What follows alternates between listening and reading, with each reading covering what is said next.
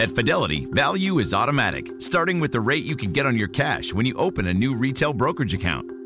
Learn more at fidelity.com/trading. Fidelity Brokerage Services, member NYSE SIPC. My mission is simple, to make you money. I'm here to level the playing field for all investors. There's always a bull market somewhere, and I promise to help you find it. Mad Money starts now. Hey, I'm Cramer. Welcome to Mad Money. Welcome to Cramerica. Other people want to make friends? I'm just trying to make you some money. My job's not just to entertain, but to educate and teach you. So call me at 1-800-743-CBC or tweet me at Jim Cramer. What happened to the long-awaited rollover? A few days ago, this market was in the grips of a powerful sell-off. Did that decline just suddenly vanish into thin air? Sell, sell, sell, sell, sell, sell. Buy, buy, buy, buy, buy. One day the sky is falling. The next day it's all good, man. Dow surging 373 points. S&P pole vaulting 1.29%. Buy, buy, buy. NASDAQ rocketing up 1.46%. As we got some good news about a potential deal to avoid another government shutdown and the possibility of some high-level talks with China. It is amazing to me how fast this pendulum swings from optimism to pessimism and back again without any apparent irony or skepticism even. Frankly, the manic depressive nature of this market, it's terrific. It's terrible. It's going to soar. It's going to crash. It's downright unnerving. And that's from a guy who's had a lot of experience with genuine mood swings. But there's method to the market's madness, and we're going to talk about that tonight because we got to put it in context. The action is so extreme because this is an incredibly binary moment, people. When we look at the world through the prism of hope, the future seems so pretty bright. When we look through the prism of gloom, the future just seems like just incredibly awful. Normally, there's not that much difference between the glass half full scenario and the glass half empty scenario. But right now, they're separated by a vast gulf. I mean, it is incredible. Let me give you the clearest example because it's something I've been puzzling over ever since Carl Quintanini asked me about it yesterday on Squawk on the Street. Yesterday, Morgan Stanley's equity chief, Mike Wilson, issued an extraordinary prophecy. He said, we are increasingly convinced that consensus earnings estimates for 2019 have further to fall and that the optimistic uptick currently baked into the fourth quarter 2019 estimates is unlikely. He then goes on to say, a modest further decline in earnings will deliver the earnings recession we called for. Earnings recession?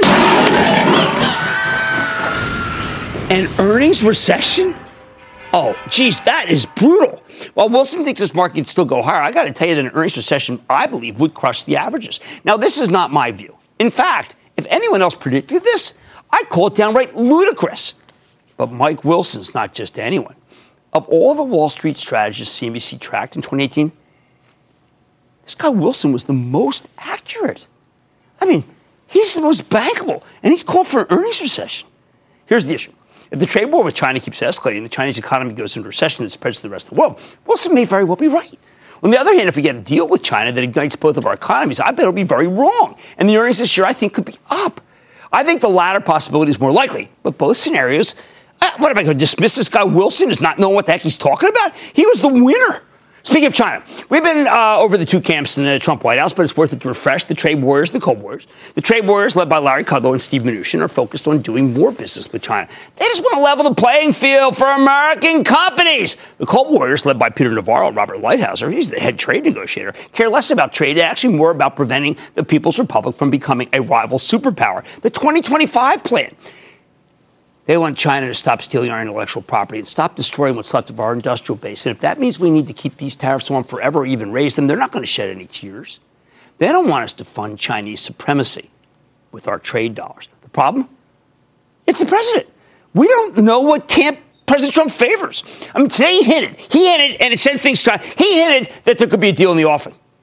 The upcoming talks, that they'll be fruitful. And you know what? As soon as I heard that, what I said was, buy, buy, buy. But then he says, wait a second. Those tariffs are still going to go from 10% to 25% next month. Sell, sell, sell, sell, sell. The market's confused because the situation is genuinely confusing. But the last thing he said was pretty positive, and there you go.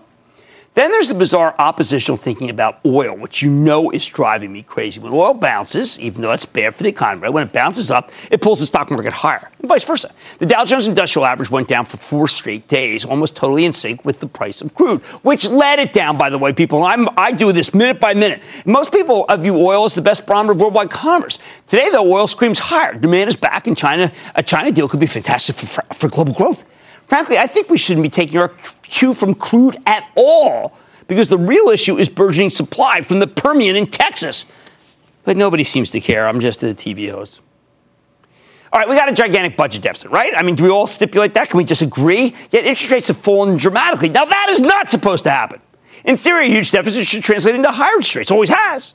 And thus, lower stock prices. Always has. But nope. All right, get this. Break down individual sectors. If the economy is as strong as the bulls say, interest rates and bank lending really should be skyrocketing, taking the bank stocks with them. But the financials have been some of the worst performers in the market, even after that big merger between SunTrust and BB&T. I cannot remember a time in my history when the bank stocks have been this cheap on an earnings basis. And that is crazy, especially since bad loans as a percentage of capital the lowest I've ever seen. That's not supposed to happen. For 5 years, Facebook, Amazon, Apple, Netflix, and Google, now Alphabet, has led tech higher, right? Let's stipulate that, too. Now you can't seem to give these stocks away. They almost always reverse midday. But the cloud plays, Salesforce, Coupa, ServiceNow, Splunk, off to the races. It gets worse. You can have situations like Electronic Arts. One day, the video game maker gives you the worst quarter imaginable, and the stock gets crushed. The very next day, EA puts out a new game, Apex Legends, and within the week, it's got 25 million players. Maybe it's the greatest hit in the history of video games. Sends the stock to the stratosphere. It's not done going higher. This paradoxical action can even play out in the same day. This morning, Under Armour, Kevin Plank's company, reported a quarter that initially didn't get much love. The stock is rallying 60 cents before drifting to the red. Then the details came out. And the management talked about how inventories were down 12%. I mean, last time when the stock went down, the inventories were ballooning. So the stock then exploded higher, finished up nearly 7%. And you know what it did? It propelled the rest of the cohort that is retail higher. This one stock, Under Armour, it did that. So how do all these contradictions resolve themselves? I don't know. But I can give you some touchstones to help you navigate your way through these confusing waters, give you some context that you can make money off of it. I'm going to give you Cramer's fundamental tenets, as a matter of fact. First, I've been taught by the greatest pros on earth, including the legendary late Marty Zweig, that as long as you're not fighting the Fed, you should be buying stocks. When the Fed switched directions and decided to be more worried about a recession than inflation, they stopped fighting you. Green light. Second, oh, man, I'm going there. I'm just saying it. We have a president who fundamentally wants the stock market to go higher. I believe in Trump's willingness to change his mind to help the stock market. When the Fed chief was dead wrong in calling for multiple rate hikes, Trump called him out on it. Remember how everybody was furious at Trump, not Powell? Powell was getting it wrong. Trump was getting it right. They're furious at Trump. Trump was right. Now, the president's not omnipotent, but if the market starts to get slammed, it helps to have a commander-in-chief who's willing to change policy to get the averages moving higher again if you own stocks. Hey, if you're short, he's a nightmare. Third, there's no inflation to speak of, even though the economy is still growing. When you have growth without inflation, you're supposed to buy stocks, not sell. The handbook says that. Fourth, corporate balance sheets are as strong as ever as I've ever seen. Why does this matter? When balance sheets are strong, the stocks of those companies have a greater likelihood of bouncing back than in other times when the balance sheets are weak. Finally, stocks simply aren't expensive historically. I went over this yesterday with my friend Stephanie Link. But sure, look, If Mr. Wilson at Morgan Stanley is right about an earnings recession, then stocks could prove to be more expensive than they seem. But if we get a trade deal, interest rates remain low, Fed stays on the sidelines, then I bet we'll get a bunch of upside surprises. Stocks will seem, in retrospect, cheap. The bottom line, this market keeps seesawing because we're in a very binary moment where the glass half empty scenario is generally much worse than the glass half full scenario. But I think the facts favor the more hopeful view right now. So it's worth staying in this market as long as you recognize that if the trade talks break down, and we're going to get a decent decline ahead. All right, let's go to Adam in Florida. Adam. Yay. Hey, Jim, how are you? Big boo-ha from North Florida. No, I love North Florida. I lived in the Panhandle myself. Kindred. Oh, okay. Yeah. Hey, listen, AT&T. Have it for a while. Okay. Has a great dividend. It's about 28 today. And I see Sprint filed a lawsuit about the 5G rollout. Should I be concerned, or are they just trying to jump on the bandwagon? A little bandwagon jumping, but let's understand each other. Let's get on the same page. You are reaching to get that yield. Why not take a little bit less yield and own Verizon? I don't like to reach. In other words, if I'm concerned about a yield being safe, I just say, because that's not why I like yield. I like yield as kind of about a safety business. Chad in Tennessee. Chad. Booyah from Lookout Mountain, Tennessee. Lookout Mountain. Chapman and Mim. It is so beautiful. Lookout Mountain is so beautiful, sir. I'm sorry. I just love it there. Go ahead.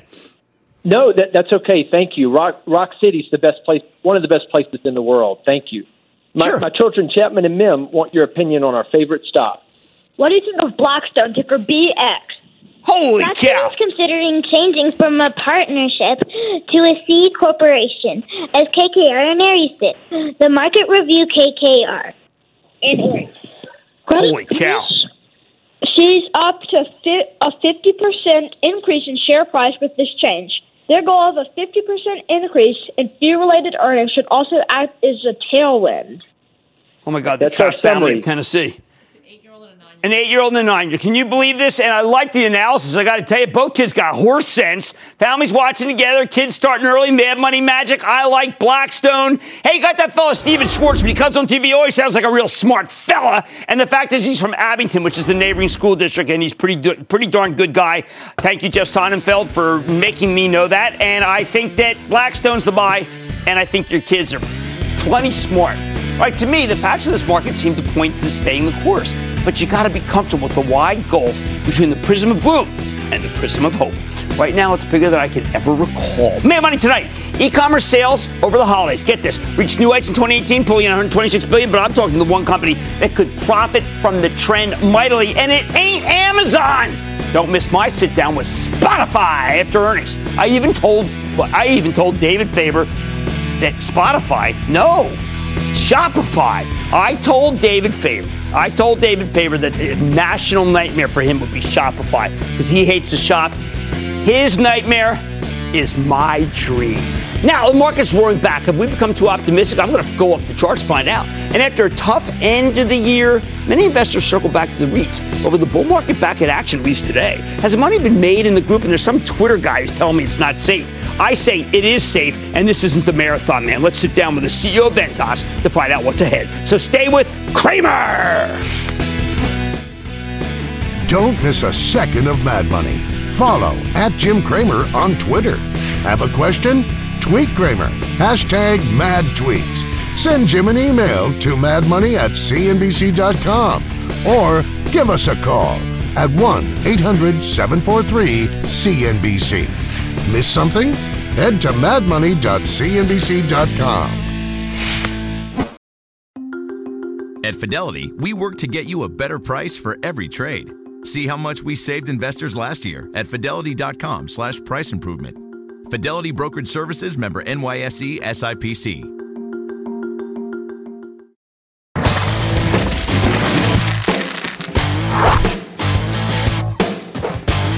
This is one of the most exciting companies we've had on Mad Money since we started. When you look at retailers that shot the lights out this earnings season, what's the one thing they have in common? They all have a strong direct-to-consumer, we call it DTC business. And the best way to reach your customers directly is by selling them stuff online. Which brings me to Shopify, and the symbol is SHOP for all you home gamers, a cloud-based software company that gives merchants the tools they need to compete on the internet. Their platform can help you set up an online store and then handle everything from digital marketing to payments to shipping. Shopify actually got its start as a web-based snowboard store, but the founders were so disappointed with the existing e-commerce software tools that they decided to create their own. Then they started selling those tools to other small and medium-sized businesses. Now Shopify, this stock, it's just one incredible performer. Came public at $17. Listen, it's 2015. Now it trades at $175, a move that includes a 27% gain for the year. This morning, Shopify reported a terrific quarter, and then initially the stock sold off. At one point, it was down like $12. What the heck? And then it rebounded and closed up a couple of bucks in the end of the day. I think the quarter would have been much better received if the stock hadn't run so much going into it.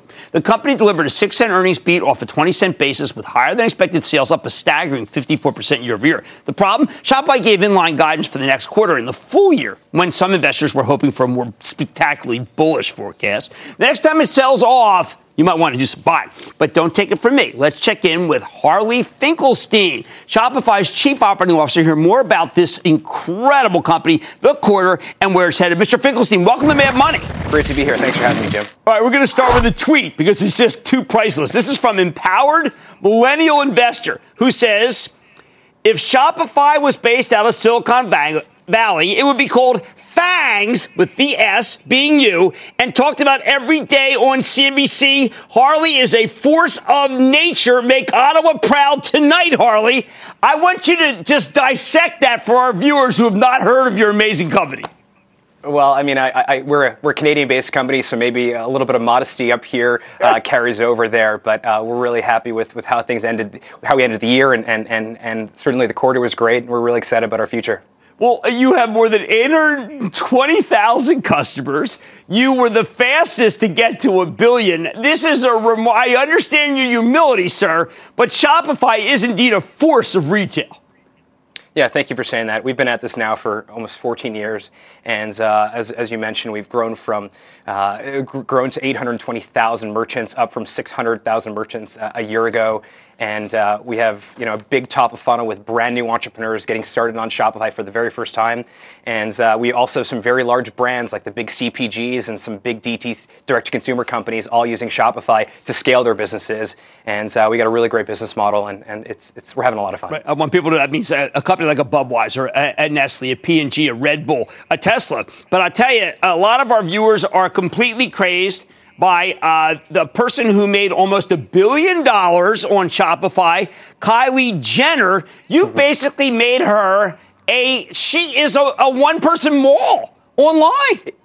It's amazing. I think the Kylie story was surprising to a lot of people, but not for us because, I mean, we see so many stories like that all the time, you know, whether it's Kanye West launching his Yeezy store on Shopify or Drake's store or, frankly, Tom Brady's new store. We see all these major brands and huge influencers using Shopify to create authentic products and sell to the audience. And I always sort of think back to, you know, if DTC and direct-to-consumer was around when Michael Jordan was creating the Jordan brand with Nike, I think Nike would be a supplier and Michael Jordan would be the brand. He would own the entirety of his business as opposed to getting a licensing fee. And so we're really excited about this. But even if you go beyond just Kylie, you look at companies like Bombas and Allbirds and Tommy John and Fashion Nova. These are brands that didn't exist 5-10 years ago, and they are absolutely doing incredible numbers on Shopify and with no slowing down in mind. Well, Harley, there would be someone out there who's watching right now. It's got a great idea. They start to do well.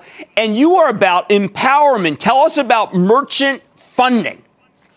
Yeah, so a couple things. So you got to remember, Shopify was built to help anyone that has an idea start a great business and sell to a global audience. So we really do bend the learning curve to make it really easy to get started.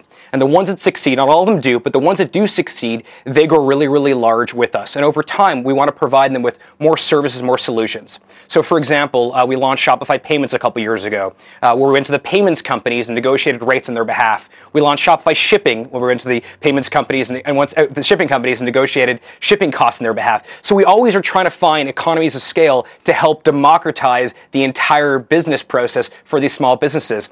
And more recently, we realized that a lot of these small businesses, they also need capital. And because we have so much information on them, we're able to make really quick and very effective underwriting decisions. And so we were able to go and offer them capital cash advances. And we've given out hundreds of millions of dollars of cash advances to a lot of these small businesses who, if it wasn't for Shopify, would not be able to get this money on their own. Well, I think this is an amazing story. Now, I live in Brooklyn, about a mile from Etsy. Could you distinguish obviously there's room for everybody, but what's the difference between Etsy and Shopify?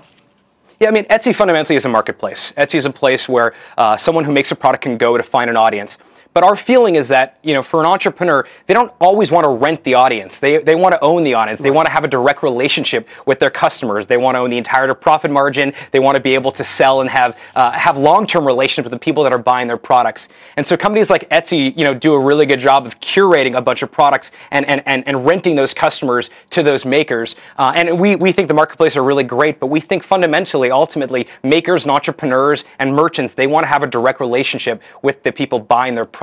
And so one of the things that is not well known about Shopify, but one way to think about what we do is we're really this retail operating system where merchants can start a store with us very easily and they can build a beautiful online store, but they can also cross-sell to different marketplaces like eBay or Amazon. But the idea is that it feeds back into one centralized back office, which is Shopify. And that's where they can run the entirety of their business. And really the idea is, let's become the most important piece of software they use on a daily basis. The first thing they open every morning, the last thing they close every night. So cool. And so obviously marketplace will play a role there, but ultimately merchants want to find customers wherever those customers exist, and more and more they want to sell direct to those customers. Oh, I got to believe. Now, the one last question. You guys are very forward thinking. I think there's a market that's going to be disrupted worth $250 billion in consumer products, and I think that's the cannabis market. That's how big I think it is. You're not holding back. You're right there with Canadian cannabis, aren't you?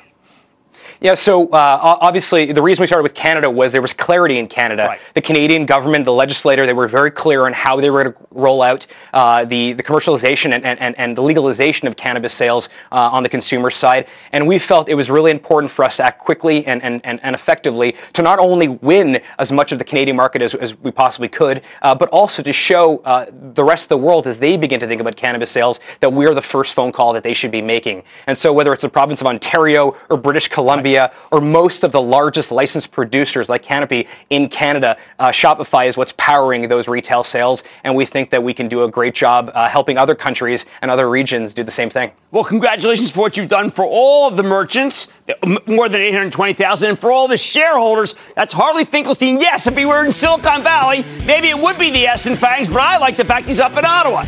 What a story. Mad Money's back after the break.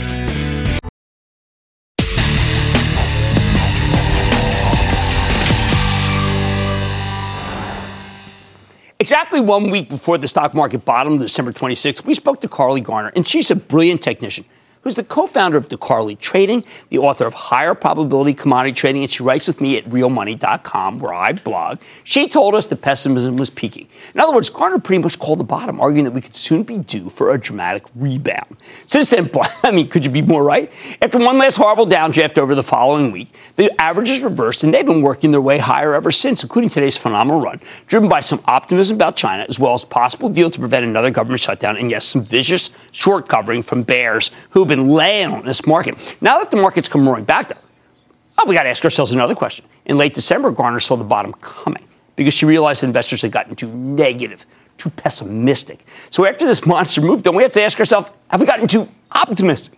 See, the stock market is kind of like a pendulum, okay? It's constantly swinging back and forth. And Garner believes that the pendulum almost always overshoots. All movements go too far. In December, we overshot to the downside. Since the intraday lows on the day after Christmas, the S&P 500 has rallied an astounding 17%. Does that mean we're now approaching irrational exuberance territory? Tonight, we're going off the charts to answer that exact question with the help of Carly Garner. And at least for now, her answer is simple. We don't have too much optimism. And, for example, she's going to use this thing called Distart. She's got a bunch of really good indicators.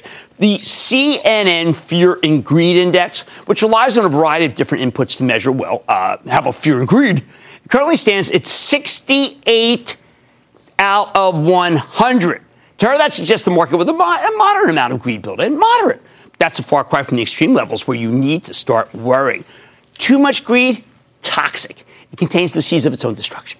When everyone is feeling bullish, that means there's no one left to buy stocks. If you want the market to keep climbing, you need some bears and some fence sitters who can change their minds to provide fuel for the rally. And the flip side is also true. That's why Garner's peak pessimism call worked so well in December. At the lows, we basically ran out of potential sellers. Look at this, how obvious this is.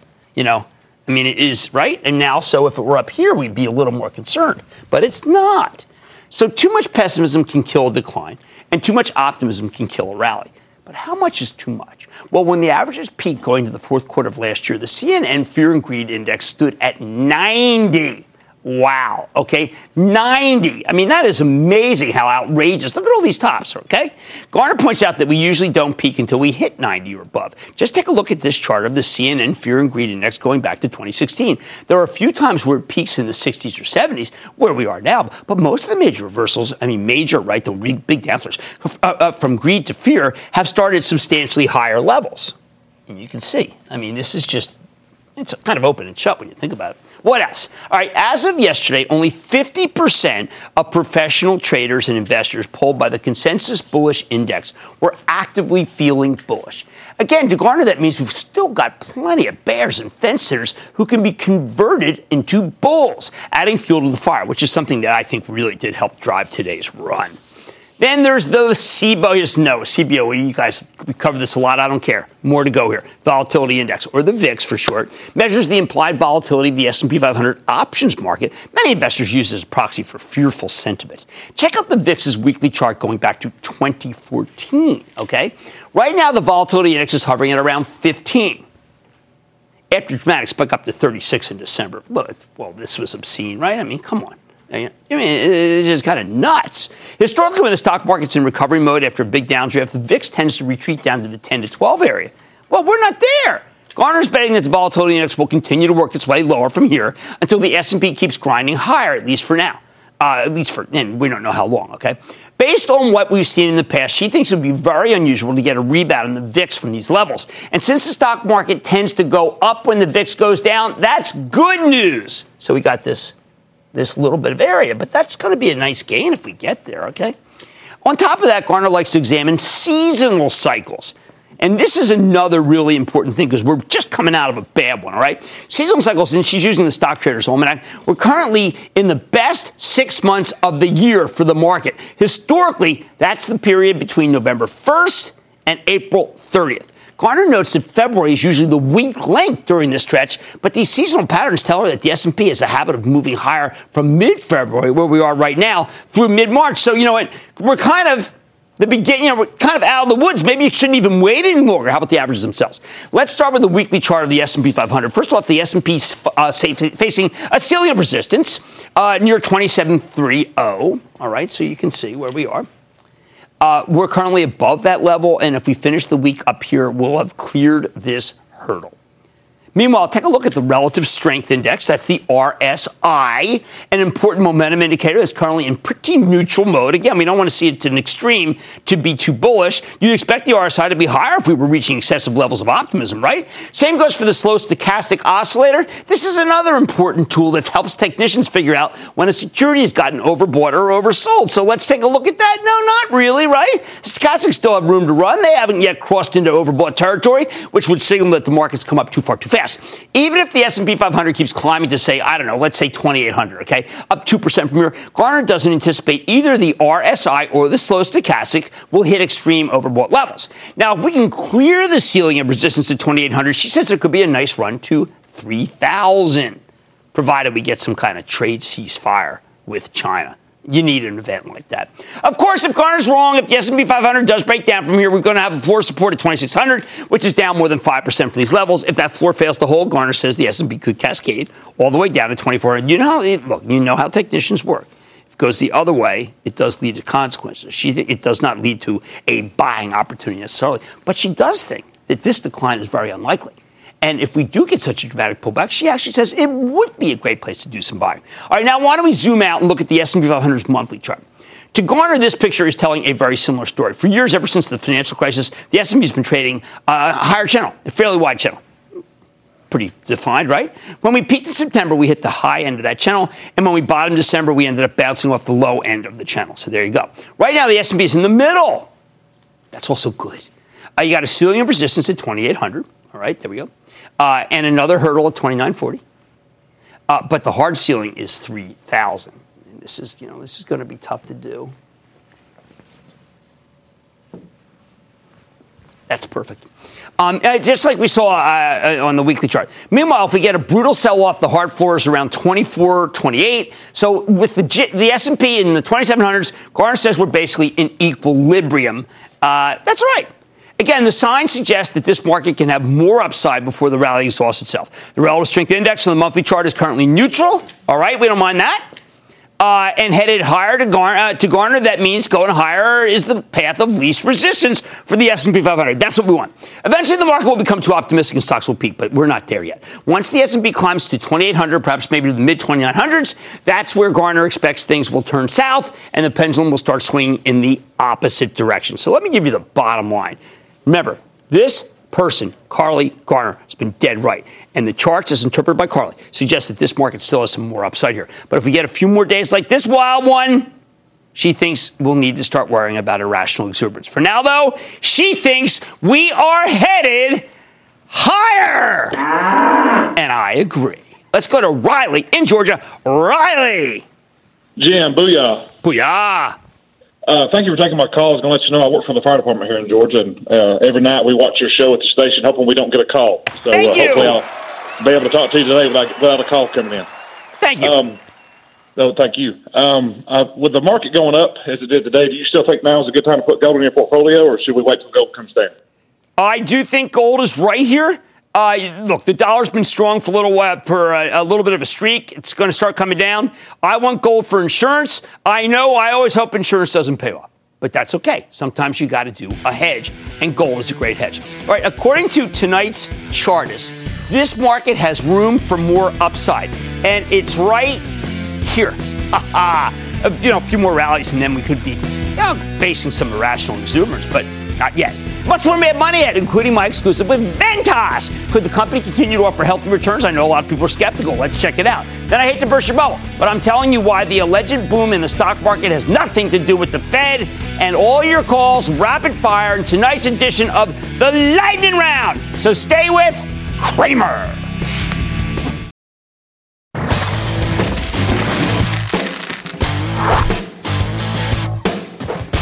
In a market that's suddenly gotten a lot more upbeat, what do we do with the safety stocks like the real estate investment trust? Take Ventas, a well-run healthcare REIT that owns senior housing facilities, medical office buildings, hospitals, and research labs across North America and the UK. That's a nice, consistent business, and the stock also protects you with a juicy 5% yield. Plus, we know Ventas is doing well because the company reported a strong quarter just last week. However, as we saw today, this is not the kind of stock people get more excited about as the global economy improves. On the other hand, if you're skeptical about President Trump's ability or his willingness to strike a deal with the Chinese, well, then the REITs could come roaring back the moment one of the hardliners in the administration leaks something negative about the negotiations. That's been going on forever, right? Think of Ventas as insurance against the possibility of anything that might cause a further economic slowdown. Now, last night we got a chance to speak with Deb Cafaro, the terrific chairman and CEO of Ventas, and I thought she told a compelling story. So take a look.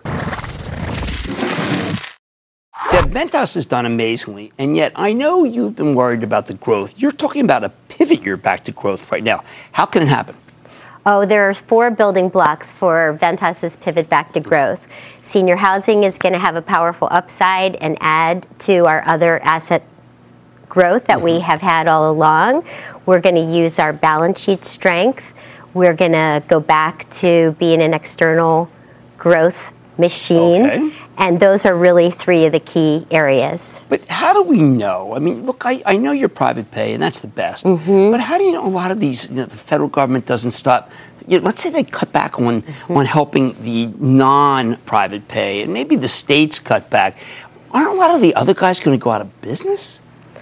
Well, we are private pay, and obviously we have the big new research and innovation business. Right. That's the fourth building block of our. But I just worry that growth. The ones that aren't good like you could drag you down. In the private pay business? No, not in the public. Right. Well, our business is principally private pay, as we've talked about. What happens if they go bankrupt those people and then they send it back into private? Or is that not the way it works? That's not the way it's going to work. Okay, I mean, good. If you look at the private pay businesses that we're in, they are thriving. When you look at senior housing, for example, the average net worth of an over 80 is over $1 million. Really? Yes, it is. Wow. And so when you look at our average move-in age and you look at the average length of stay and the cost in a senior living community, there's very significant net worth and resources for seniors, even without the support of their children, to live comfortably and happily in our senior living community. I didn't know that much. I do know that your demographic figures, the fastest cohort in the country is the 75 to 81? It is. It's growing. It's unbelievable. It's growing 4% a year for each of the next 5 years. And even the 82 to 86 will start growing 3% a year starting in 2020. So we have great demographic demand. Okay. There's a fight going on in New York right now over what I think may be one of the greatest things ever for research, which is the Amazon headquarters. Mm-hmm. Could you tell people the kind of compound growth you can get in that industry that you're investing in? Yes. Well, we are doing a very particular kind of research and innovation business. We're doing it with the leading universities in the United States, where they are developing cures for illnesses and chronic conditions. And it's very exciting, groundbreaking work that's being done in our buildings. And the Growth has been incredible. A couple $1 billion have been added to NIH funding. There's a tremendous amount of private money being invested in these critical cures, and the universities are really leading the way. And so that's been an exciting business for us. We have $1.5 billion pipeline that we're adding in development to that business, and the universities are really gung-ho about this research business. And how about the medical office building? Okay. The medical office building is steady Eddie. Okay, that's really fine. How you should think about it. Again, it's demographically driven. People over 65 go to the doctor at least 10 times a year.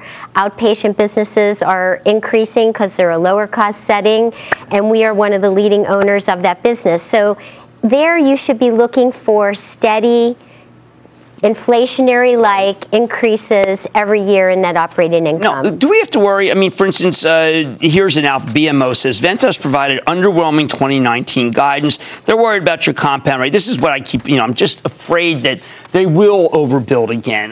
This is about the glut that you told us would be worked off. And I am concerned because people say, Jim, you love this Ventas. Don't you see they're building all these places that it could just all come back to haunt them? Well, thank you so much. And we have talked about this before, and I want to be really clear about what's happening, and that is that starts in senior living have continued to decline and therefore improve the most ever in the fourth quarter. So we're at the lowest level since 2012 in starts. But as we've talked about before, we are working our way through the starts that began a couple years ago in anticipation of the demographic demand. And we continue to have to work our way through those starts. But there is a powerful upside as we see the growth in seniors coupled with this improvement in starts, which continues to tick downward, which is in our favor. Okay, are you seeing opportunities to buy? You've refinanced that balance sheet so you can grow. We do have a great balance sheet. That's one of our good characteristics, and that's an asset for us as we may want to turn on the acquisition machine. Right. And we do see opportunities for external growth, and that's one of the ways of the pivot year back to growth for Ventas. So you are using the term you were saying, there's a powerful cyclical upside coming. So people should stay in, which, I support you endlessly because it's been so great during the downturn. I can't wait to see what it'll be like during the upturn. Well, thank you. We have 23% compound annual return. We have a 5% dividend yield, great balance sheet, great demand-driven business, and you have not been wrong sticking with us. I know I haven't because I backed you the whole way. We will do everything we can to keep that track record. And you came on during the short sellers who were after you, and they were wrong, and that's why I had to ask about all these. Well, how about if these other guys go out of business? Because that's the new, they always come up with something, and they're always wrong, Deb, and you've been right consistently. Well, we'll keep at it. Okay, thank you so much for coming on the show. That's Deborah Cafaro. And Deb, this Ventas, I have a VTR. I've liked it the whole way. She's the CEO. And I want to double down on it after what she just said. Mad Money's back in.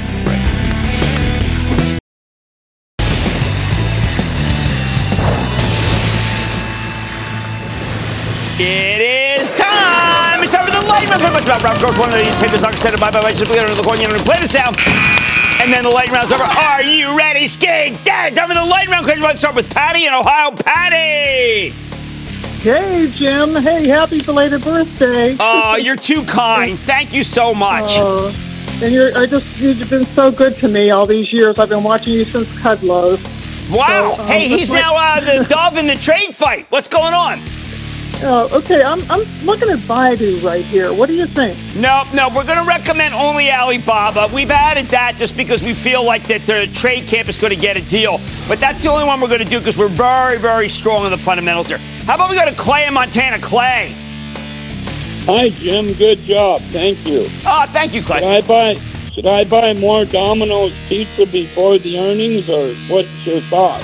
I think the quarter's going to be okay. I like the stock. I think Rich Allison's doing a real good job. I'm sticking with Domino's. The category's not that flamboyant. It's not doing that well. But hey, listen, they're taking some share from another competitor. I don't need the name. How about Phil in Illinois? Phil. Hey Jim, thanks for taking my call. Of course, Phil. My question's about Synopsys. It's had a good run the last 6 weeks. Yeah, it's a good company. It's design automation. I'll give you a twofer. I'll also throw in Autodesk. I like that one, too. These are very strong stocks. Let's go to Mark in Virginia. Mark. Hey, Jim. How you doing today? I'm doing well, Mark. How about you? I am doing fantastic. I had a critical mass booyah for Jim Cramer. On February 18th, Transocean reports, is it a projected 24-cent loss or is there an upside surprise? That's you know what? Question. I got to tell you, I don't like offshore drilling. It's just been a real loser. If you want to own offshore drilling, you might as well go be in, I got to tell you, I'm going to say it, it's owned by my travel trust, Schlumberger, and I never thought Schlumberger would sink as low as it did. There, I own that. Like to talk about my mistakes? Because that's what you can learn from. How about Craig in New York? Craig! I'm up 21% on MarketAxess Holdings. What is your recommendation? You know we liked McVay when he was on. We're not going to cash out up 21%. More upside. I need to go to Heath in Colorado. Heath. Jim, a big booyah from Highland Branch, Colorado. How you doing? I am doing well, Highland Branch. Don't know it that well, but it sounds great. Sounds good. Hey, thoughts and short-term opinion on LITE, Lumentum. No, Lumentum is a short-term trader. It's too much of a trading vehicle. Too hard for this guy. I'm going to have to take a pass on it. And that, ladies and gentlemen, the conclusion of the Lightning Round. The Lightning Round is sponsored by TD Ameritrade.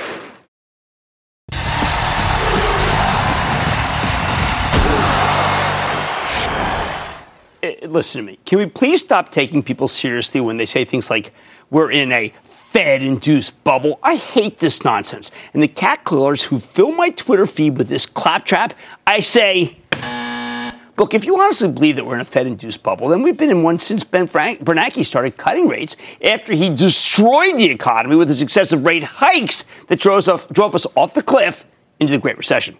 That's not a bubble. It's the Federal Reserve doing its job. Listen, I don't think our current Fed chief, Jay Powell, cares about the stock market much at all. He does worry about Main Street, but until last month, he was concerned about protecting Main Street from the wrong thing, inflation, not deflation. That was a mistake. When Powell was talking about tightening three more times in 2019, the December Consumer Price Index actually went negative.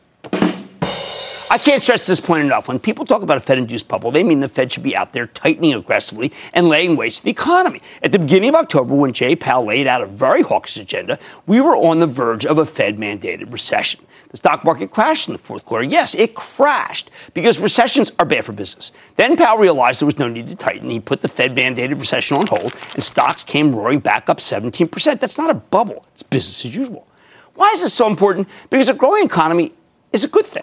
I can't believe I even have to make this argument. But why would anyone want the Fed to start a recession for no reason? If we can have a healthy economy fueled by the corporate tax cuts with benign inflation, why wouldn't we want that? Do we need a strong economy so we can tighten, then slow the economy so we can lower rates? Does a team winning in the first quarter want to start losing in the second quarter so it can make a comeback in the third quarter and win in the fourth quarter? No. Winning is an economy that grows as much as it can without spurring inflation. Yet I can't tell you how many hedge fund managers over the years have been struck by the idea that interest rates should be much, much higher. They want rates to go up higher, and they're angry that the Fed won't let it happen. I think that's also a laughable argument. Look, our long-term rates should probably be higher, right? The Fed budget deficit's exploded. I think it's going to be a huge problem down the line. No, I'm stipulating it. In theory, when the government borrows a fortune, long-term treasury yields are supposed to go higher. You borrow a lot, and you need to pay a higher interest rate. It just hasn't happened, that's all. Why? Well, I don't know. It's not the Fed's fault. The Fed only sets short-term rates. Our long rates have stayed low because they're still much higher than the long rates in Europe and Japan, which entices foreign investors into buying our bonds, and that pushes down their yields. Plus, we've seen a dramatic decline in corporate bond issuance, down 19% in the fourth quarter. That leaves fixed-income investors with no choice but to plow into U.S. Treasuries. There are some powerful forces. These can make rates change. Now, the Chinese, by the way, you keep hearing that they're big Treasury holders. Do you know that they've liquidated U.S. Treasuries en masse? They own 14% of our bonds in 2011. Now they only own 7%, according to the Wall Street Journal. Yet that just hasn't seemed to have much of an impact. That's incredible. Still, this influx of foreign money pushing down long-term interest rates is no reason for the Fed to tighten. Those aren't the rates the Fed controls. So let's do this. Let's take this idea of a Fed-induced bubble off the table. We have an economic expansion that's been fueled in part by lower taxes. That's a good thing. In reality, we had a genuine Fed-induced bear market back in December. That was a bad thing. That was fueled by Jay Powell's bad judgment. That was bad. And that's why I think we should question the sanity of anyone who desperately wants the Fed to tighten. They're either crazy or they genuinely want stocks to go lower because they have way too many short positions on and they're lagging the S&P 500. Stick tight.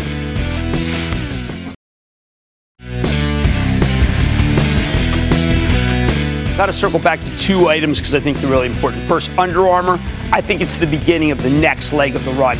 I think that these guys have really gotten it together. When I see that low inventory and I see them under-promising, I think they over-deliver. Second, let's talk about this Shopify for a second. You know what? If it was in Silicon Valley, I think it would be triple the price. Do I just make that up? No. This company has genuine momentum, and I have to tell you, I'm a sucker for companies that empower people like you and me to be able to aspire to do far greater things than we otherwise would. They have inspired 820,000 different merchants to be something they probably never could have been otherwise. Like I said, there's always a bull market somewhere. I promise I'll find it just for you right here on Mad Money. I'm Jim Cramer, and I will see you tomorrow. At Fidelity, online U.S. stock and ETF trades are commission-free. $0 commission for online retail Fidelity account, U.S. equity and ETF trades. Sell order assessment fee and some account types and securities excluded. See fidelity.com/commissions. Fidelity Brokerage Services, member NYSE SIPC.